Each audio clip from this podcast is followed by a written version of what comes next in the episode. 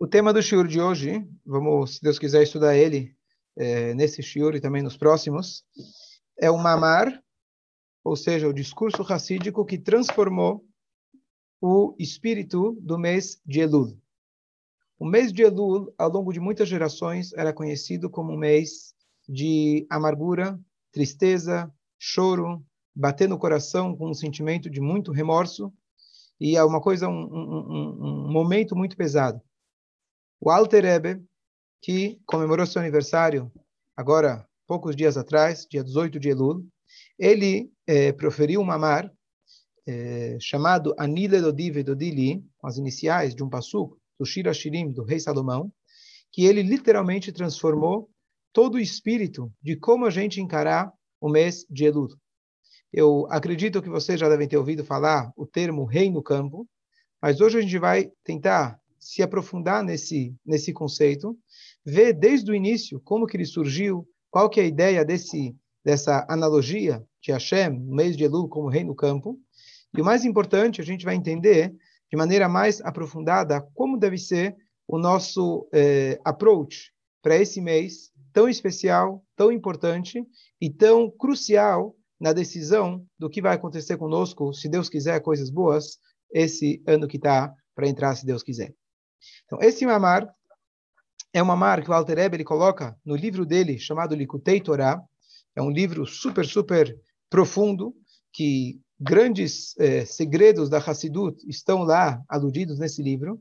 E eu hoje eh, criei coragem da gente, nesse, nesse formato de shiur, a gente poder dar uma, pelo menos, eh, pequena entrada nesse, nesse tema e a gente sair realmente com várias e várias lições de como a gente é, de a gente é, perguntando qual mamar que é. Então esse é o mamar do Likotei Torah do Alterebe, ok?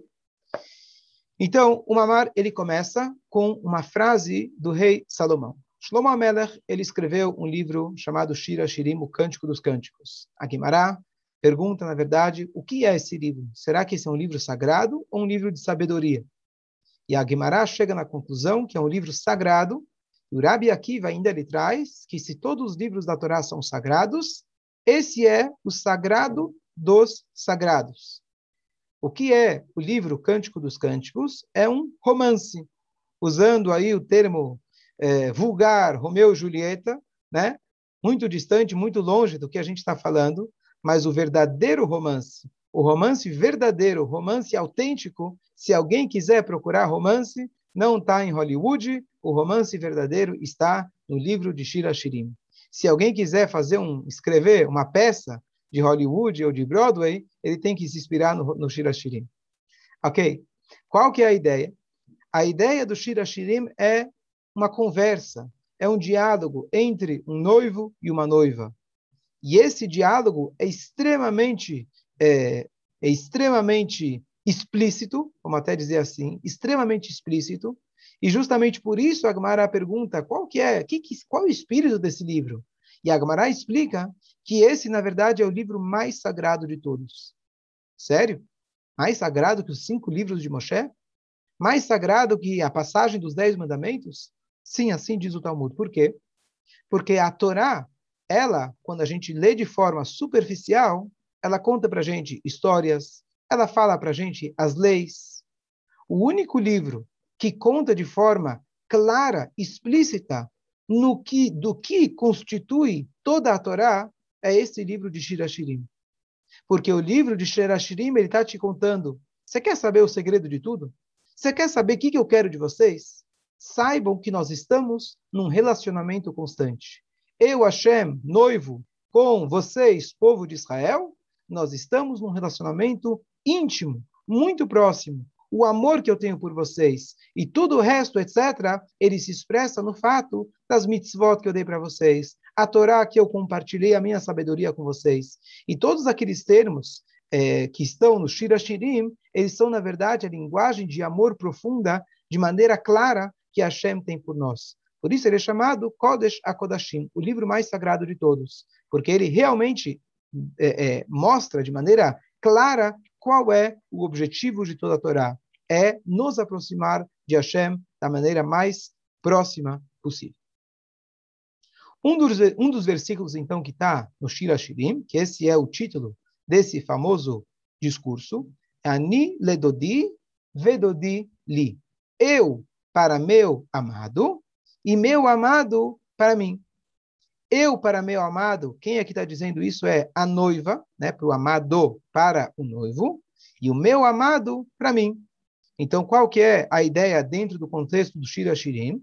É um dos momentos de amor, expressão que a noiva tem pelo noivo. Então, como a gente falou que a noiva simboliza o povo de Israel, então, aqui está dizendo, eu, povo de Israel, vou me aproximar de Deus e Deus vai se aproximar de mim. Agora, vamos começar analisar esse passo conforme a visão profunda do que o Alter Ebe introduz para nós. Aniledodi, Vedodili são as iniciais do mês de Elul. Elul, Aleph, Ani, Lamed, Ledodi, Vav, Vedodi, Lamed, Li. Então, qual é o título, qual que é o tema do mês que nós estamos agora, já quase terminando? É eu para o meu amado, meu amado para mim. Então, antes da gente estudar o mamar, o que, que a gente pode imaginar que isso significa? Eu para o meu amado, meu amado para mim. Pergunto a vocês, quem quiser ligar o microfone, qual que é o significado que vocês entendem desse eu para o meu amado, meu amado para mim? O que, que a gente pode tirar desse versículo de lições práticas? Qual deve ser nosso comportamento nesse mês que a gente está agora? Podem falar. Ok? Todo mundo nota 10, parabéns. Ok, muito bom. Sem brincadeira, acho que todo mundo falou uma, uma é, falou um comentário super pertinente é, de compromisso, marido, mulher, mulher com marido e assim por diante. É, então tá bom. Então vocês já me abriram para a gente. É, vamos lá. Então, é, vocês já abriram, então, é, parte dos temas que vão ser discutidos no Mamar. Então, eu não vou ler ele dentro e eu vou, eu vou tentar, basear no que vocês falaram, tentar explorar aquilo que vocês falaram. Então, basicamente, o, o, o conceito anile do di é eu para o meu amado e depois o meu amado para mim. A grande pergunta, na verdade, é quem começa? Tem uma passagem no Talmud que diz que é, o povo de Israel é, teve uma discussão com Deus.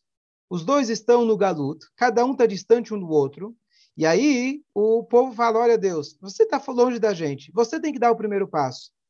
E aí o povo de Israel fala, e aí Deus fala: Não, vocês têm que dar o primeiro passo para se aproximar de mim.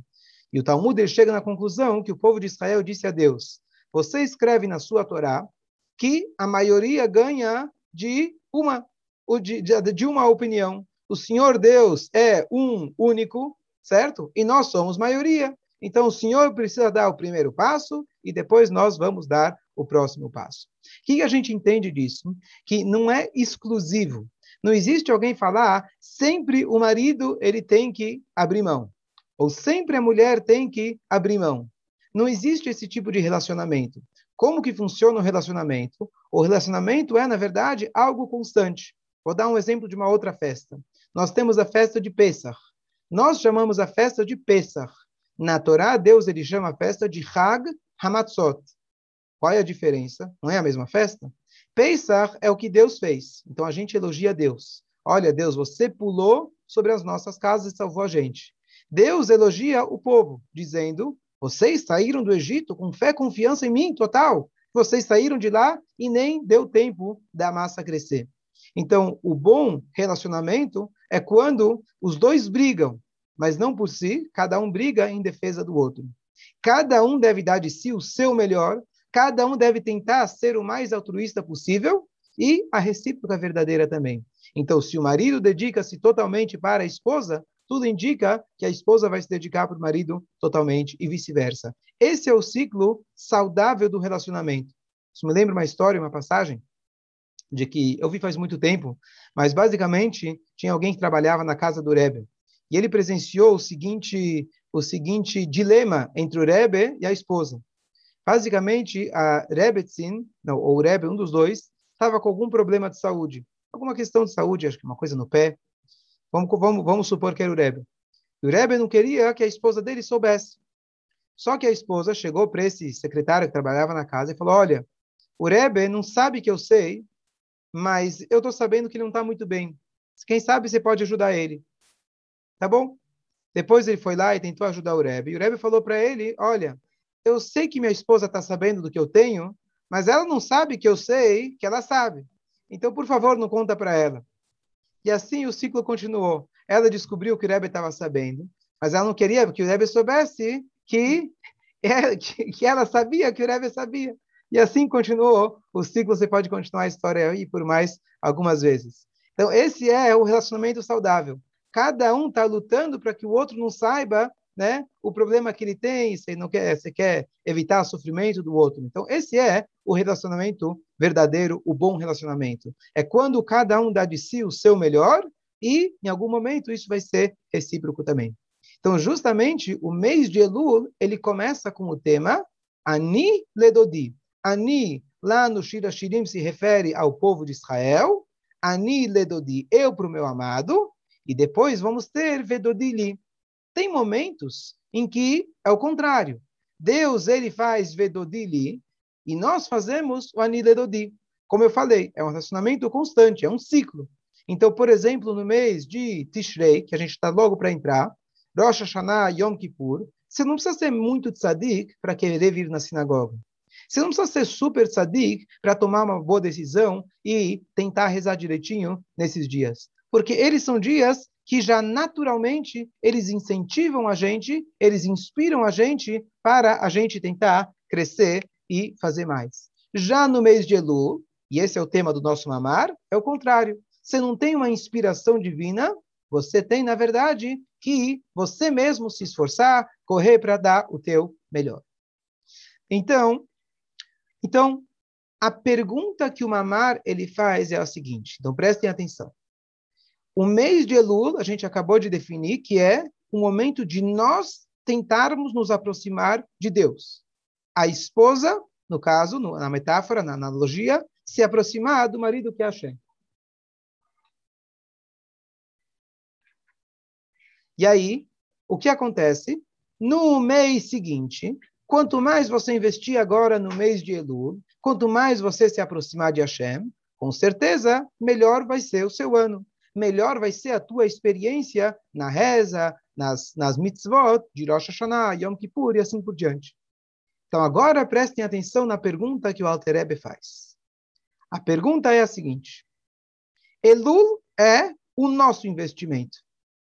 Mas as palavras que a gente falou de Elul, ela tem dois lados. Elul é ani ledodi, eu para o meu amado. Mas a segunda metade da palavra Elul é vedodi li, o meu amado para mim. Não seria mais adequado que esse mês se chamasse Aleph Lamed El? O que quer dizer isso? Ani ledodi. O mês seguinte, ele tem a segunda, a segunda parte, vedodi li. Nós sabemos que o mês que Deus se revela é o próximo mês. Então, por que será que no nome Elul, no acrônimo de Elul, você já tem a recíproca? Como o Mordecai acabou de falar. Todos os dias Deus se revela. Todos os dias Deus faz o sol nascer, certo? E o mundo, o mundo continuar existindo. Mas se o foco principal do mês é eu para o meu amado, por que será ou aonde está a recíproca divina nesse mês? Deu para entender a pergunta? Eu vou só resumir mais uma vez. Nós falamos que o mês de Elul, o foco é nós nos aproximarmos de Deus. Por que será que nas palavras Elul você, você já tem a resposta divina ainda dentro do mês de Elul? Não deveria se aguardar para o mês seguinte? Obrigado pela resposta. Você fez o Vedodili. Ótimo, muito bom. Alguém pelo menos respondeu. Ok. Então, é, nesse, nessa pergunta é onde o Alter Ebe, ele vai basear e trazer o famoso exemplo do rei no campo. O que, que ele vai dizer para a gente? Ele vai contar para a gente primeiro um conceito muito interessante e curioso desse mês. Moshe Rabbeinu, Deus ele estava com ele na montanha e Deus conta para ele, olha, red kishi desce porque o teu povo destruiu.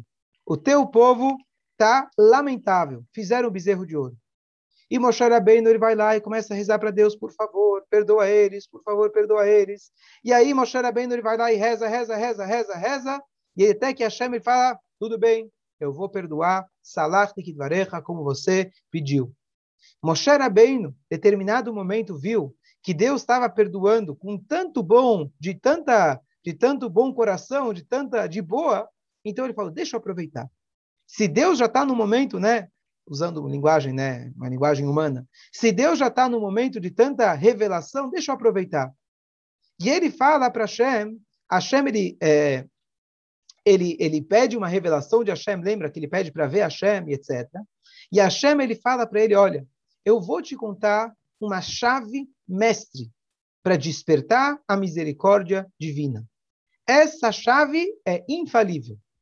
Nós temos uma chave que ela é quase infalível, que é quando nós apelamos aos méritos dos nossos patriarcas.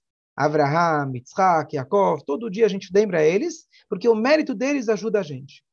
Deus falou, olha, agora eu vou te dar uma dica, uma frase mestre que mesmo quando vocês já tiverem esgotado, inclusive as fichas dos méritos de Abraham, Isaac e Jacob, muito mais as suas próprias fichas, vocês esgotaram tudo, se você falar essa frase, você vai despertar a misericórdia divina. Qual é a frase? Hashem, Hashem, Kel Rachum Vechanun. Hashem, Hashem, Kel Rachum Vechanun. Erech Apayim, ורב חסד ואמת, נוצר חסד לעדפים, נושא עוון ופשע, וחטא ונקה. Hashem, Hashem é o Deus misericordioso. São 13 palavras que a gente acabou de falar, e esses são representativos dos assim chamados 13 atributos de misericórdia divina. 13 atributos de misericórdia. Com essa frase, a gente abre todos os portões. Isso que Hashem falou para Moshe Rabbeinu. O que, que, isso tem a ver com o nosso assunto? Então, Alter Ebe, ele traz no Mamar que todos os dias desse mês, esses atributos estão abertos, estão disponíveis, sem grandes esforços, sem grandes investimentos. Os 13 atributos de misericórdia, os portões dos céus, vamos chamar assim, estão abertos em cada dia do mês de Elul. Aí o Alter faz uma pergunta. E logo eu vou voltar para a primeira pergunta. Vocês sabem que quando a gente estuda é, é, estudos profundos, Talmud principalmente, e você, você responde uma pergunta com mais uma pergunta. Então a nossa primeira pergunta foi: por que será que a Vedodili, a segunda metade da palavra, já está no mês de Elul? E agora a segunda pergunta é a seguinte: se Elul é tudo isso que a gente falou, por que será que Elul não é um Yom Tov? Elul deveria ser um grande Yom Tov. O que, que é o Yom Tov? O que, que é um Shabat? O Shabat é um dia de grande revelação espiritual, e Deus ele te diz, para você entrar em sintonia com esse dia, você deve parar de trabalhar. Caso contrário, você não vai conseguir estar antenado, sintonizado. Então, se realmente é verdade que todos os, os dias de Elul nós temos os portões dos céus abertos, com os três atributos de misericórdia, que Deus fala, essa frase é infalível, você vai tocar em mim de qualquer jeito, independente de tudo que você fez, você pode ter gasto todas as suas fichas, os portões estão abertos para você. Por que será que esses dias do mês de Elul a gente não dá mais ênfase? Poxa, nunca ouvi falar isso. Rabino, a primeira vez que eu ouço falar que mês de Elul é tão importante, que é tão especial, se eu soubesse, já teria começado antes, talvez, a chuva. E ninguém falou que não poderia trabalhar esses dias. Ninguém falou que esses dias talvez eu tinha que ir mais vezes na sinagoga, ou toda hora estar tá na sinagoga rezando. Por que, que será que esse mês, ele não é um mês igual ao Rosh Hashanah? Que todo mundo vem na sinagoga, você para de trabalhar, você vai na sinagoga, você reza quase o dia inteiro. Então, a pergunta que o Alter faz é o contrário agora. Agora a gente descobriu, por outro lado, que o mês de Elul não só que é um mês de revelação, não só que é um mês de Vedodili. Agora a pergunta é o contrário. Se esse mês é tão, tão importante, por que será que ele não é um grande Yom Tov? E agora entra o exemplo do rei no campo. Prestem atenção. O exemplo do rei no campo vem resolver o dilema por um lado, a gente fala que o mês de Elul é o nosso trabalho. O Deus, ele não faz nada, entre aspas. A gente tem que se esforçar para se aproximar dele. E, por outro lado, você está me dizendo que é um mês de grandes revelações divinas. Decide. É um mês que eu tenho que fazer de tudo para me aproximar de Deus. Entre aspas, Deus está distante. Ou o contrário. Deus, ele abre todas as portas para mim. Qual que é o tema desse mês? Então, Alter ele fala, é um exemplo de um rei que vem ao campo. O que, que significa isso? Então, Alter ele viveu mais de 200 anos atrás, era ainda a Rússia czarista. Os czar, na verdade, eles foram a última remanescência daquilo que se lembrava, daquilo que se conhecia como monarquia. O czar não era tanto como um rei, a força, o poder, a decisão, a conquista, a coragem, mas o czar ele foi um dos últimos que lembravam um pouquinho do que era um rei. E nessa época, para você ter acesso ao czar, era uma coisa muito difícil. Você precisava ter altos, altos é, é, é, contatos para você conseguir chegar perto dele. Você precisava ser uma pessoa de grande poder, influência e assim por diante. Que acontecia? Às vezes o rei saía da, do palácio, ele ia para algum lugar longe. Na volta, ele passava pelos campos. Na volta, ele ia cumprimentar o povo. Algo como se fosse hoje, vamos usar como exemplo, a propaganda eleitoral. Nos Estados Unidos, você tem aquilo que eu comentei outro shiur, que aqueles que estão concorrendo para a presidência, eles vão lá numa padaria, fazem pão, eles vão no supermercado e ficam no caixa, para mostrar que eles são parte do povo. Então, o rei, o czar, o modelo que tinha na época do Alter era que o rei, ele, ao voltar para a cidade, ele fazia uma passada no campo. Nessa passagem, ele estava com as roupas normais e ele conversava com todo mundo, com quem quisesse. Qual é a diferença, diz o Alter do rei, de como ele está no campo, e o rei, como ele está no seu palácio? São duas. Uma, ele está extremamente acessível, Duas, o fato dele estar acessível faz com que menos gente tenha vontade de ir até ele. Vou usar aqui um exemplo psicológico, que é importante a gente reconhecer agora, nesses meses de Elul, como funciona a psicologia humana. Quando tem aquele cara que ele é meio arrogante e ele não quer ser amigo das pessoas, você fala, não, esse cara, acho que ele é um cara importante, eu quero ser amigo dele. Aquele cara que gosta de você e vem atrás de você e quer ser seu amigo, às vezes você dá menos valor para ele. Ah, esse cara aqui é um Zé Ninguém. Eu quero ser amigo do, do top, daquele cara arrogante, nariz para cima. Ele é o chefe da turma. Ele, todo mundo quer ser amigo. Essa é a prisão do nosso galuto, a nossa mente, como a gente pensa. Né? Então, quando o rei está no palácio, opa, todo mundo quer ir lá ver ele. Pena que eu não posso. Quando o rei está no campo, ele está de roupas à paisana, você fala, bom, é, o rei está aí, grande coisa. Mas aquele que é esperto, ele fala, bom, se eu quero estar próximo do rei, agora é o momento. Agora é o momento de eu fazer as amizades. Como a Alterebe diz, o rei está no campo e recebe todo mundo com uma face alegre, com um sorriso. E agora, se eu fizer com ele uma, né, um connections, se eu der para ele o meu cartão de visita e ele der para ele, ele der para mim, passar para mim a, a, o número do WhatsApp dele, ou pelo menos da secretária dele, então agora vai ser mais fácil para mim ter um contato quando necessário no futuro. Esse exemplo vem responder a nossa pergunta inicial e aqui a gente vai concluir.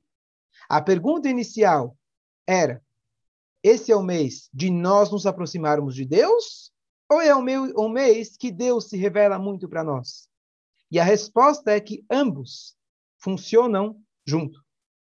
Nesse mês, Deus ele está revelado, extremamente acessível. Porém, não numa forma que você tem vontade de ir até ele. Deus está no campo. Então, quem é inteligente fala: Uau, eu nunca vou ter uma chance tão grande de se aproximar dele. Agora é o momento. Mas quem não é esperto, ele vai falar: Não, quem é esse? É rei? Quem não tem nem cara de rei? Hoje é dia normal, hoje não é Yom Tov, são dias comuns, são dias corriqueiros. E aqui, com esse exemplo, o Altrebe dá para a gente a ideia do que significa o mês de Elul. O mês de Elul é o mês de maior proximidade e maior acesso, porém, depende do teu trabalho. Não é como em Tishrei, por exemplo, que você tem uma, uma, uma. A Deus está com sua pompa, ele está revelado, porém, ele está como juiz nesses dias. Ele está acima, ele é o rei do mundo. Ele está distante, entre aspas, entre aspas, do nosso acesso. Então, ele está aqui extremamente acessível, mas você precisa estar esperto, saber que agora é o momento de aproveitar. E para você estar ligado, precisa de muito esforço, precisa de muito empenho.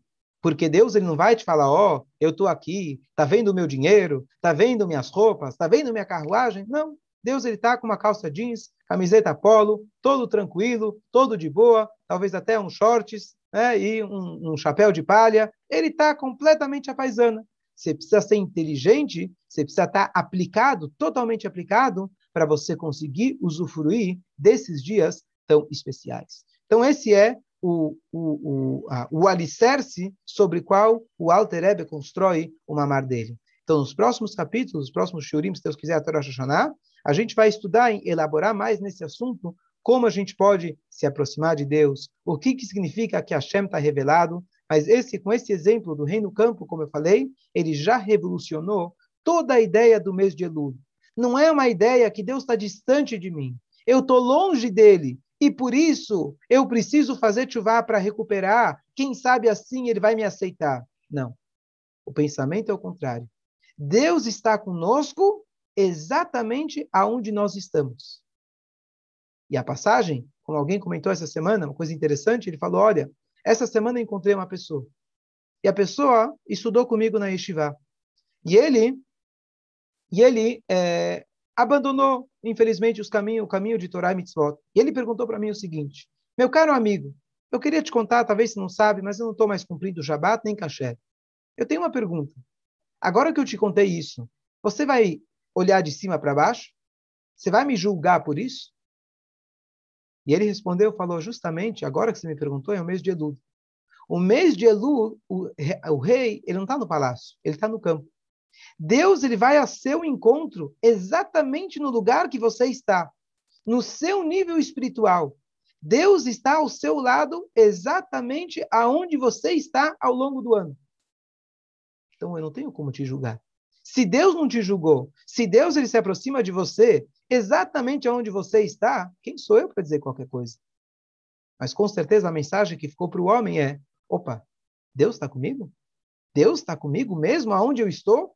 Com tudo aquilo que eu fiz errado e faço errado? Ou quem sabe eu posso dar mais uma chance? Quem sabe eu posso aproveitar que a Hashem está ao meu lado e começar a ter um novo diálogo com ele. Essa é a ideia do mês de Edu.